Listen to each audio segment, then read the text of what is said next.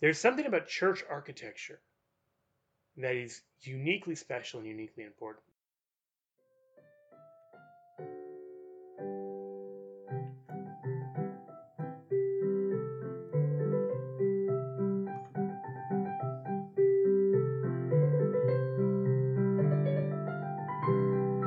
Welcome to the Catholic Podcast. I'm your host for today's episode, Joe Heschmeyer. So, when we talk about the true, the good, and the beautiful, it's easy for us as Christians, I think, to recognize that our worship of God should be true and that it should be good.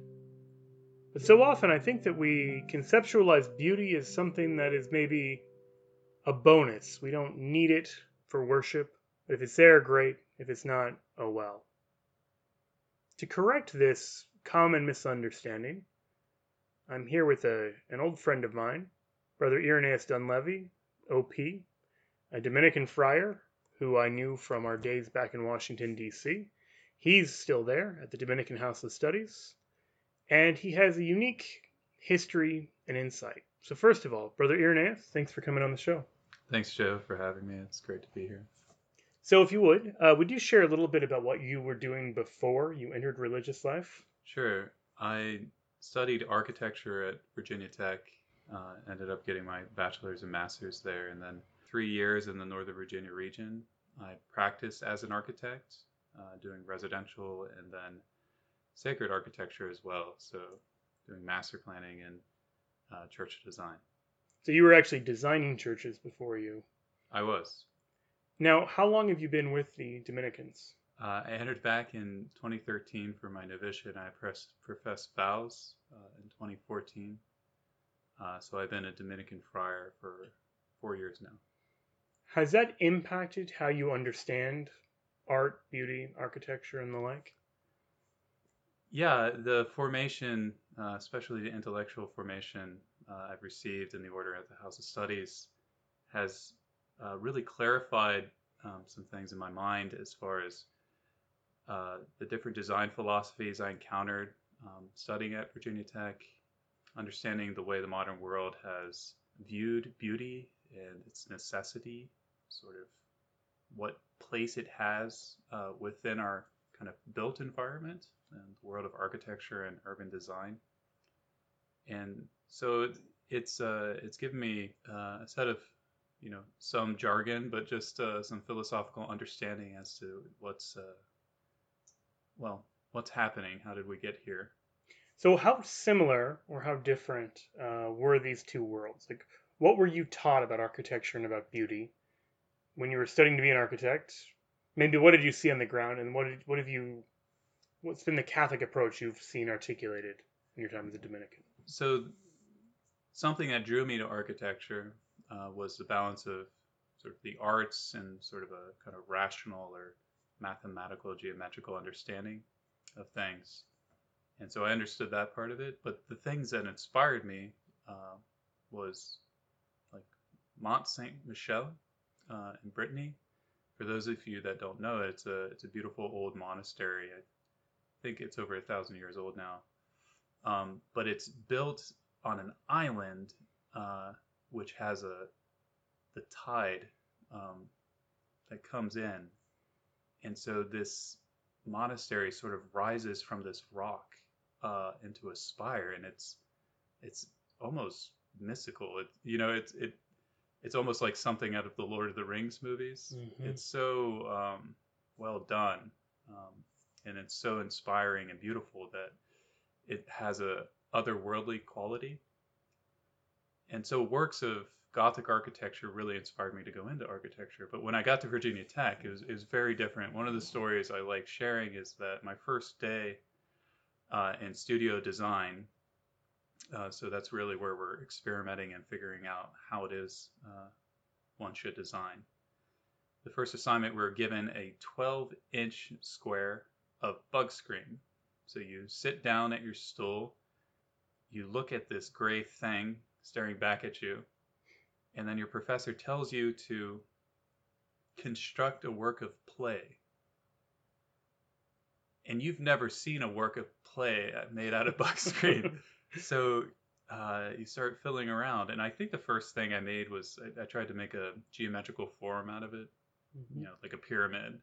hmm So I had my my understanding of like, okay, design is like accomplishing things that you you map out and then you make the material kind of fit that plan. And I quickly learned this was not what the exercise was about. What the exercise was about was how does the material bend? How does the material stretch? Uh, how can you cut the material? Uh, can bug screen hold a sharp line like a piece of paper? No. And so the idea from the school's philosophy is that, you know, paper, bug screen, bricks, wood are different materials with different qualities. And what you can do with them are different as well. And so, kind of this lesson with constructing a work of play was like really feeling the material and seeing what it does and learning that in design, you can always do something more and you're never done. You just choose to stop. And so you can see it's it's we're really beginning from a, a different set of principles. It's not what is a great work of architecture, what inspires you. It's really a an experiment with what is this material in front of me? What can it do? So you're sort of starting from the bottom up rather than starting with the end in view. Exactly. And so with this philosophy, and you're moving forward, and it's all very uh, exciting and fun and, and interesting, but I'm really you're really being programmed to uh, see architecture differently, um, see it kind of from a new foundation, and uh, over time it was sort of you you don't look to history so much as something that can inform your present day design, but you look at the material you have in front of you and you try to almost do something new or do something in response to the material rather than what your predecessors or ancestors had done before. So there's no sense of carrying on the tradition artistically or architecturally necessarily, or Right. For the most part, I'd say, except for anything done um, after the modern intervention, there is a sense of tradition, except it begins in the 20th century. very young traditions. Right. So let's contrast that then with more of this Catholic informed view. Now, as a Dominican, you've gotten a lot of St. Thomas Aquinas. Can you share with listeners what what Aquinas thinks beauty is and what its attributes are? Yeah, so Aquinas has not an extensive, complete uh, treatment of what beauty is, uh, but he does have a lot of uh, key definitions and uh, sort of philosophical distinctions made within beauty. Uh, anybody who wants to read about what St. Thomas thought about beauty can go to thinkers like Jacques Maritain or uh, Umberto Eco as well. There's a lot of 20th century debate over kind of a, a Thomistic understanding of beauty and how it really how it fits in with the transcendentals. But the basic definition that Thomas gives is that beauty is that which delights when seen. So it delights. Um, so here we're talking about creatures who can uh, sort of be changed from, you know, not being delighted to being delighted, and something outside of them delights them. When he says when seen, uh, quickly we think of you know works of art or beauty in nature that this sort of Visual. visual you know sense beauty, uh, which is is does delight us. Um, but he's he's also thinking not so much of you know sensual vision, but intellectual vision as well. So for Saint Thomas, beauty is something of the intellect, and sort of when it's seen, it's it's apprehended and there's an overflow from the intellect into the lower parts of the soul that sort of delight. Anybody uh, who's experienced contemplation knows knows something about this. Uh, you know, a great professor who also talks about this, a former sculptor, well, still sculptor, Dr. Lawrence Feingold, talks about it as that which is seen by the mind's eye, which Ah, isn't explicitly in Thomas's definition, right. but that notion of delighting uh, does connect something more than just the eye. The eye doesn't have the capacity of itself uh, Mhm. to delight, so there should be something better understood. And in this way, it's not just visual. You can have beautiful music, you have a beautiful idea, and, and so forth. Right. No, yeah, that's a very good yeah definition of it. Now, moving moving from that um, that definition of beauty, that which delights when seen, uh, Thomas also talks about the properties of beauty, and they're they're threefold. There are three of them. Uh, wholeness, harmony, and then he uses a Latin word which is can be translated a few different ways. Claritas. So you can think of something that's very clear, something radiant. Really, what's happening is what that which communicates what it is. Uh, the wholeness is is something. It's it means that something that's sort of its own. It has its kind of own being. Uh, it's not. Uh, it's this one and not that one, and so it has an integrity sort of there of its own. The harmony is it. It's made up of parts, and so these parts fit together at the surface of that wholeness, at the surface of that integrity. So they're not in the parts are not in conflict with one another. Not they're not competing for attention, but they're they're fitted and knitted together in such a way as to create that wholeness. And then, I mean, you can imagine there uh, just kind of the disharmony. If you had a symphony in which everyone was just told, play your instrument the best way you know how, with no regard for anyone else or how they were playing or, you know, how is this going to work together? It would be terribly ugly, even if every individual part was beautiful. Yeah, when the violins are competing with the trumpets, there's just a cacophony that comes from them. Right.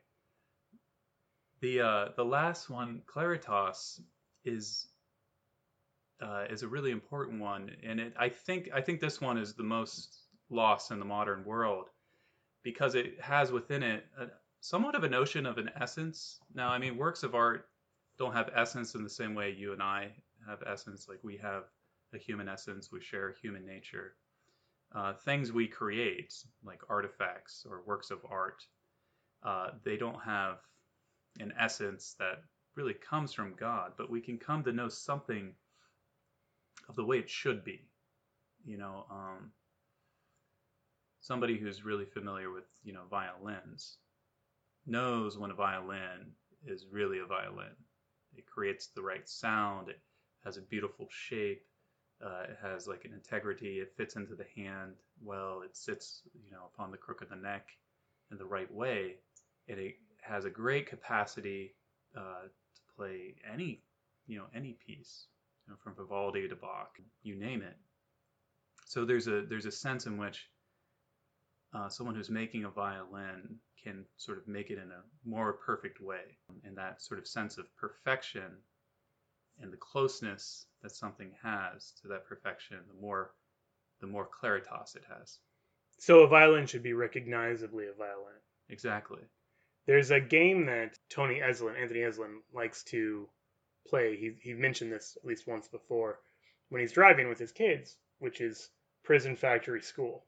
So as they're out driving and they see on the horizon a kind of brown, uh, featureless building while they're still a long way off, they want to guess what it is. Now, the fact that you cannot reliably tell apart prisons, factories, and schools, there's an implicit critique there because each one should be, hopefully, conveying a different message about what it is, what it stands for. And if not, if the message we want to send with our schools is these are factories or prisons, that's a uh, seemingly a horrible message. Exactly. Exactly. So let's talk a little bit about the role of beauty um, in the life of the church and the role of the beauty in, in the Christian life. And I want to specify here that we don't want to talk about some of the most obvious uh, types of beauty. We don't want to talk about music here. Uh, we don't want to talk about sacred art. Those are well worth uh, an investigation, but I want to focus specifically just on your forte, just on architecture. So, I guess where do we begin um, with a discussion on how we do architecture beautifully? For someone to know the beauty of an uh, architecture, they have to experience it first, and so that can be quite a you know difficulty because you can you can put on a piece of music, you put on headphones, or you can go see a painting. but to find a, a beautiful work of architecture, you have to travel. Mhm. They're not uh, as readily available unless you you know live in you know a metropolitan city with some great works of architecture, um, or if you know you live in Rome. And so there's a sense of kind of developing a taste for it, yeah. kind of experiencing it. Um, you know, I, I remember when, when I uh, studied in Europe a little bit for while I was in architecture uh, school, and I was in uh, a Baroque church. It's uh, fairly fairly well known.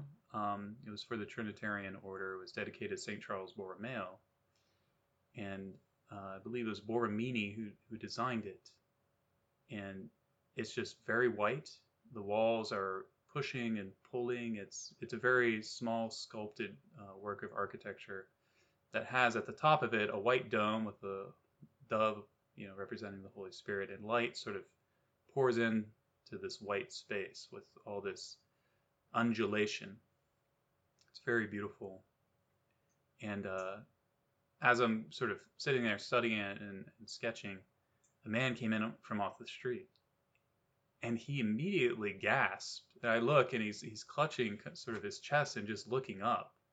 You know, he Wow. had he had experienced the beauty of that architecture.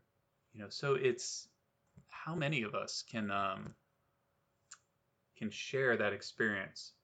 It's something we have to kind of find um, and look for. We really have to pay attention to what's come before us. I've shared this quote in a, at least one previous episode of this podcast, but I have to share it again in light of what you just said. Edgar Allan Poe uh, talks about what he calls the immortal instinct for beauty that he says is deep within the spirit of man.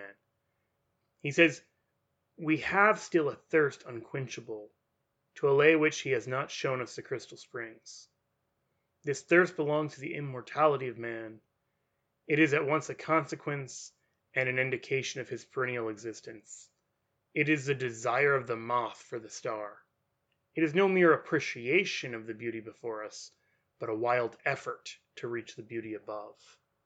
So it's an ecstatic. He talks about it as an ecstatic prescience of the glories beyond the grave. That there's something in a real encounter with authentic beauty that can move us profoundly because it gives us this powerful hint of heaven, whether we recognize it or not. And I think uh, an artist like Poe is probably someone who who would have a, a more honed appreciation and sense of this. As you said, some of these types of beauty really do take uh, properly formed sensibilities. I'm sure there are people who walked into that church and felt nothing. People who, who just didn't, you know, they were looking at their phone or they were doing other things, and it just didn't click, as it were. But for the people who have that encounter and maybe who are more uh, prepared for that encounter, there does seem to be something that can't be ascribed just to an animal nature. You know, animals never have that encounter. You never see a dog walk in and just say, wow, you know, or just like have any sense of awe or wonder and beauty. So there's something deeply human, um, but pointing beyond even this life.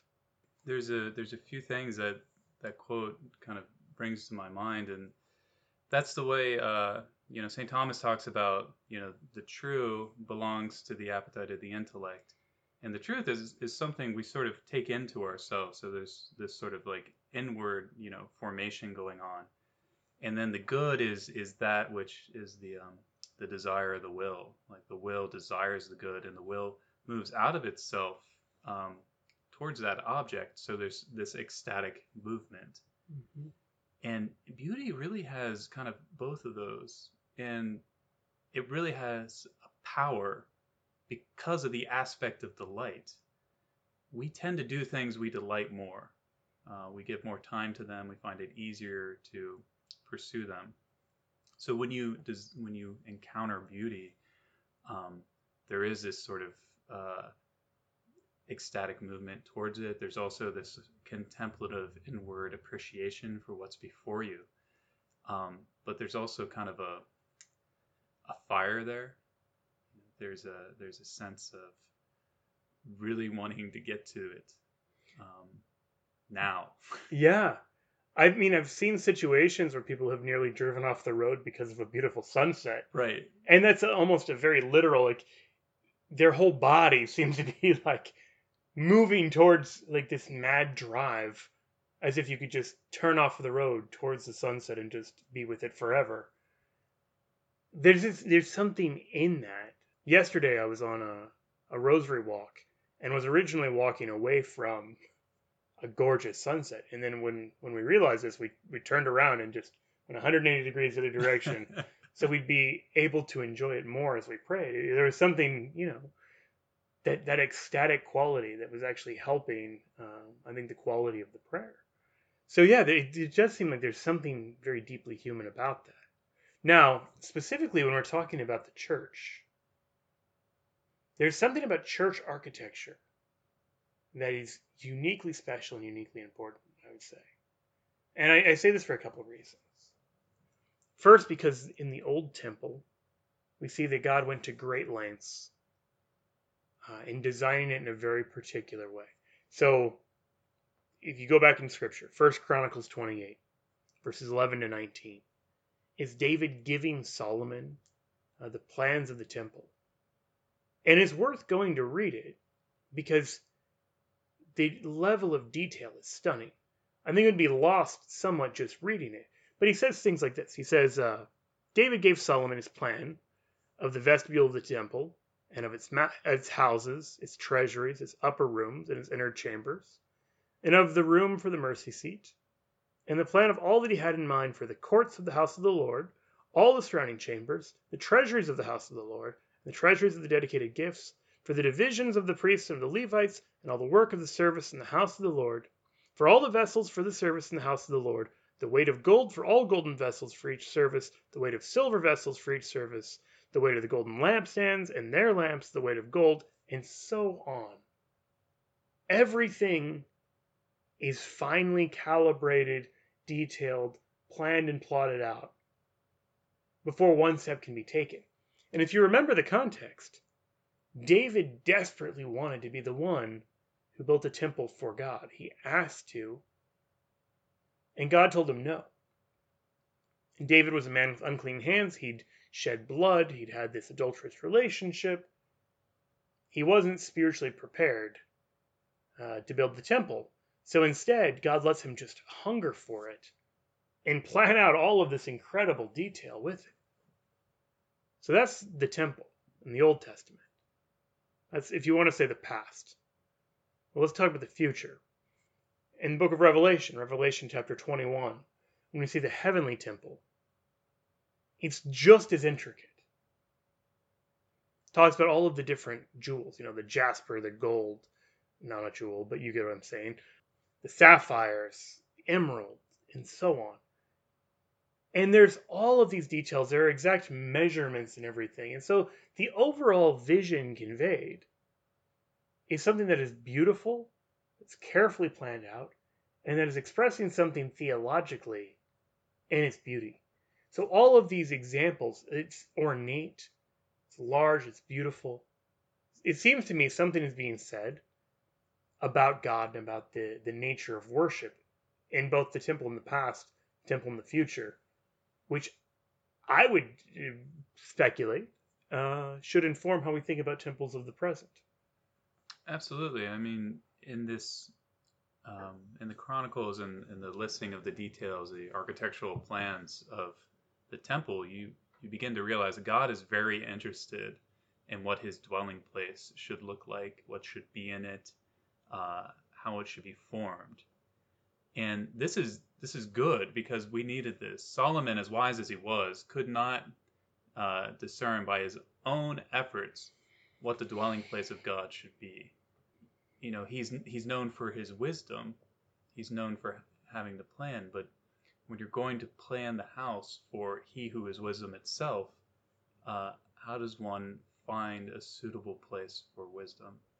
in architecture, you know, if we're going to design for the claritas of a certain building, we have to go to that which is known. And so in designing a library, right, we, we know, you know, whether it's the scrolls of the ancient times or the books of today, we know we need something of shelves, and we have to have space to walk between the shelves to find them. We have to order them in a certain way. We need places for them uh, to be read. We need places for uh, workers to sort of categorize where books are in the place. And so all of the all of these like little pieces become known, and the the architect can begin to form them and shape them in such a way that the library sort of emerges from these known pieces. But with the temple, it's unknown. And so when we begin to design sacred architecture for the God who is wisdom itself, uh, we need to listen to him. And so what we see in the temple plans is the starting point for what the temple should be we begin to see what the claritas of the temple is because God Himself has given it to us. So, when we talk about church architecture, I know that there are a lot of ways you can sort of subdivide types of architecture, you know, Baroque, Rococo, Gothic, etc., etc. But one of the ways that I've heard you describe is the distinction between an, a vertical and a horizontal orientation in the churches. Is that am I getting that distinction right? Yeah, so I think this is an important distinction for the church that we see today. Um, and I think these two categories sort of um, go above sort of the stylistic categories we were talking about with uh, Rococo and uh, Gothic and, and others of that sort. And uh, I like these two because I think they come from really two approaches to the tradition of sacred architecture. And I think we can even apply it to two approaches to the revelation given to Solomon and the, the temple plans. Okay, I'm fascinated to hear this. Okay. So let's let's take one at a time. You want to start with horizontal? Can you tell me what does it mean to say something is a horizontally oriented church? Sure. So um, a horizontally oriented church um, would be a church that's really trying to get at intimacy with God that's really trying to emphasize that we are a family uh, in the Lord, that we've been baptized and we've become children of God. It focuses heavily on community, and this is all within the context of the liturgy and the Mass. So this is the, the nave, the worship space. Explain what the nave is for those who don't know. So nave is yeah, that's a, a you know four letter word for the uh, the place where the congregation sits. That's not the sanctuary. It's not the holiest place within the church. Uh, is where pilgrims came and knelt. You know, as Father said Mass in the sanctuary back in the Middle Ages. Uh, it was actually said that the naves of the old churches were sloped to the door, so that uh, once the pilgrims left, buckets of water could be brought in and dumped on the floor to get out all of the filth. Wow. And it would drain towards the door and out of the church. Wow. Okay, so that's the names. I'm sorry to interrupt. So, I just wanted to make sure that everyone understands. I'll, yeah, I'll try to behave with the architectural terms. so in horizontal worship, there's a sense that uh, there's a sense that we come to worship um, uh, God as a community and sort of alongside one another and there's sort of a, a sense in which the space is articulated in a rather familiar way. So it would have domestic architecture kind of dominating the space. So things like carpet, things like wood, uh, maybe more of a lower ceiling, even. Mm-hmm. And so, sort of a very comfortable space. Starts to look more like a strange room in your house right than yeah. like a totally different type of building. Exactly. Now vertical architecture uh, or vertical worship is I think the great example of this is a Gothic cathedral because of the vertical lines, the the movement is is upward, the the ceiling is high, and you know you have hard surfaces like stone so when you when you walk in even the sound is different right mm-hmm. there's an echo there there's you you not only see the space but you hear it as well It's funny you mention that because it's so distinctive. If I'm not mistaken, one of the sound settings in GarageBand for iTunes or for uh, whatever the Apple computers is that there is a cathedral echo setting because Right. it's such a known echo Right. that you can just you know you hear it and it sounds like you're in a cathedral. That's a remarkable sort of recognition of that thing that I think we can often overlook. Did you notice that not just the space but also the sound is different here? Right. And like that sound, even though it's in GarageBand, when Mhm. you hear it, it immediately connects you with sacred worship. Right, it's derivative there. It's I mean there it's kind of an homage, even explicitly. Yeah. Whereas it seems like with the horizontal worship, the church becomes an homage to the living room or to the den or to Exactly. Uh, the family table. Exactly. And I and I think this is where we can sort of look at these two approaches with respect to this revelation from First Chronicles with the plans being given to Solomon. Because the Gothic cathedral and many other uh, works of sacred architecture are, are really drawing from the Jewish temple. So why do I say that? Well, there's there's a sense that the space inside should be different than that which is outside you know and so that you had that great you know reference to the GarageBand you know app of the, the cathedral echo that echo belongs to a, uh, a sacred worship um, whereas the reverb or the echo of the say horizontal worship church that tends to be more like a living room it doesn't have like a, a real distinction from that which is outside. It just maybe the furniture is a, is a little different, but the, even the sound is commonplace. And of course, this gets to the fact that the Jews were obsessed with holiness. Holy in the sense of being set apart, and having a sharp distinction between the sacred and the profane. That there are some things that are holy and just for God, and there are some things that are commonplace. You know, we often, I think we look at, for example, Jewish dietary laws or the fact that Jews couldn't wear mixed cloth. And we think that seems like a weird and kind of arbitrary restriction. But the point was that in every moment of their life, distinctions were being made. This is in, this is out. This is sacred, this is profane. And you don't mix them. You don't mix your cloth. You don't uh, put beef and cheese on the same plate.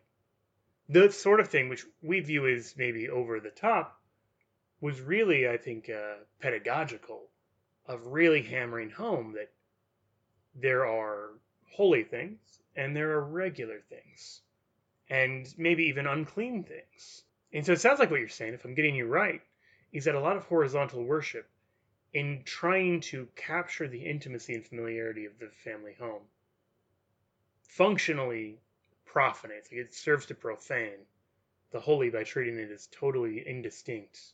Right. It, it doesn't have the proper understanding of what the sacred and the profane is. And, and this distinction is actually architectural. The profane was really the, the gate outside of the temple, and the sacred was passing through the gate in the temple. So, what is sacred and what is profane is more or less distinguished by a wall. Wow. Yeah. So to be in the first court was to be in a sacred place. And so there's a series of spaces that you pass into where you leave behind that which is profane and enter into something sacred or even more sacred. This, And even with the holy water font, for example, Exactly. there's this almost ritual cleansing as you pass from the outside world into this sacred space. oh, and it's exactly why the baptismal font had always been at the, the front of the church. Because in the same way that architecturally you pass from the plaza outside the church into uh, can we say nave of the church you're you're passing into something more sacred right there's there's a transition from the profane to the sacred what happens at baptism right yeah. you become you were no people but now you are god's people You're, you become something sacred, something consecrated to God that belongs to God. And that's really what sacredness is it's something that belongs to God. So to place the baptism, the baptismal font at the door of the church, the entrance of the church, is to say this is something which moves from the profane to the sacred, It's from incredible. being outside the church to inside the church. So it's being made sacred. It's being sanctified, if you will, which is, of course, exactly what happens Exactly. in baptism.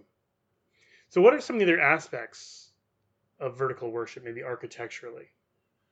You know, we've got the upward lines, we've got the hard materials, we've got these distinct kind of echoes. I think it has more of a appreciation for contemplation within worship. Uh, typically, pews are in rank and file, so Mhm. we don't stand and face our neighbor, but we stand next to our neighbor and face the same thing. So that would be the sacrifice at the altar or our Lord present in the Eucharist in the Holy Tabernacle. And this facing uh, the altar or the tabernacle is, is a facing of our Lord, and it's a progression of spaces. So even the perspective, right, with all those columns, and even though it's vertical, the perspective sort of forces our vision and our focus on the most sacred, the most holy place within the church. You know, the place where God dwells. And in that way, it's pointing us to that which is the object of our contemplation, which is God. So, uh, two quick stories here. One, uh, a mutual friend of ours was babysitting a child, uh, a Protestant child, and went into a Catholic church to pray. And the kid goes over and points to the tabernacle and says, What is that? And and the kid says like it looked like a treasure chest, and then he imagined treasure was in there. And he was like, That is an architectural win. Like that is exactly the kind of exactly reaction you want even a small child to have. It, it created a sense of wonder, uh, inquiry, all centered around the Eucharist. Well, that's the good example. The bad example, um, I recently heard a story from a friend of a friend that she'd been traveling, and I won't mention the diocese, but she goes into a church, and it was just kind of a nightmarish liturgical experience from from start to finish. But one aspect of it was that she couldn't find the tabernacle anywhere. It wasn't just that it didn't look beautiful, that she couldn't find it until they were going to return the ciboria with all the leftover hosts. And she said they opened this strange looking wooden column that she described as looking like a tree trunk in the very corner of the church. Needless to say, it had not inspired the same awe. There was no sense of Jesus is the center of this place. And it probably isn't a coincidence that a place with that sort of architecture, that sort of tabernacle, had the kind of uh, liturgical experience that she described of, of it just didn't feel at any moment like she was even at mass. And she literally had to wonder if what she was experiencing was even a valid liturgy. I mean, those kind of uh, things obviously there can be exceptions. You can have a very beautiful mass in a very ugly church, or a very ugly mass in a very beautiful church. But it does seem like what you were saying about vertical worship, it tends towards, it inclines towards uh, a certain view, and a certain view not just of of God, but of the mass and of the role of the Eucharist in the mass. right. Patrick Swayze in Dirty Dancing says nobody puts baby in a corner. Why is that? Because you don't put important things in the corner.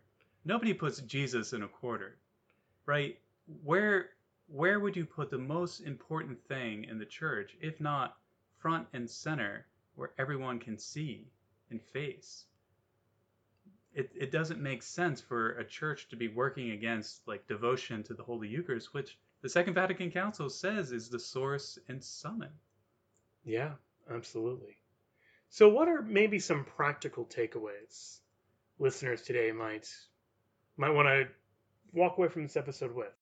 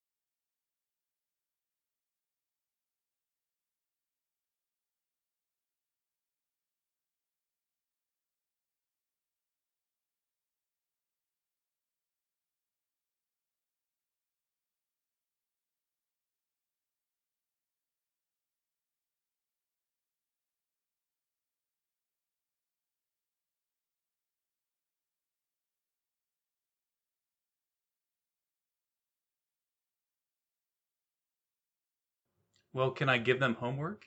Yeah. Okay, so I think if you haven't tasted beauty in an architectural work in a, a beautiful church and really been inspired, find a church. Go on a pilgrimage, ask somebody, what's the most beautiful church in this area? And then go there and pray. Maybe go there for a mass. And then, you know, not to distract you from the mass, but pay attention to how is the architecture directing my prayer? How, how am I being affected by the beauty which is present here? And then seek that out in other places.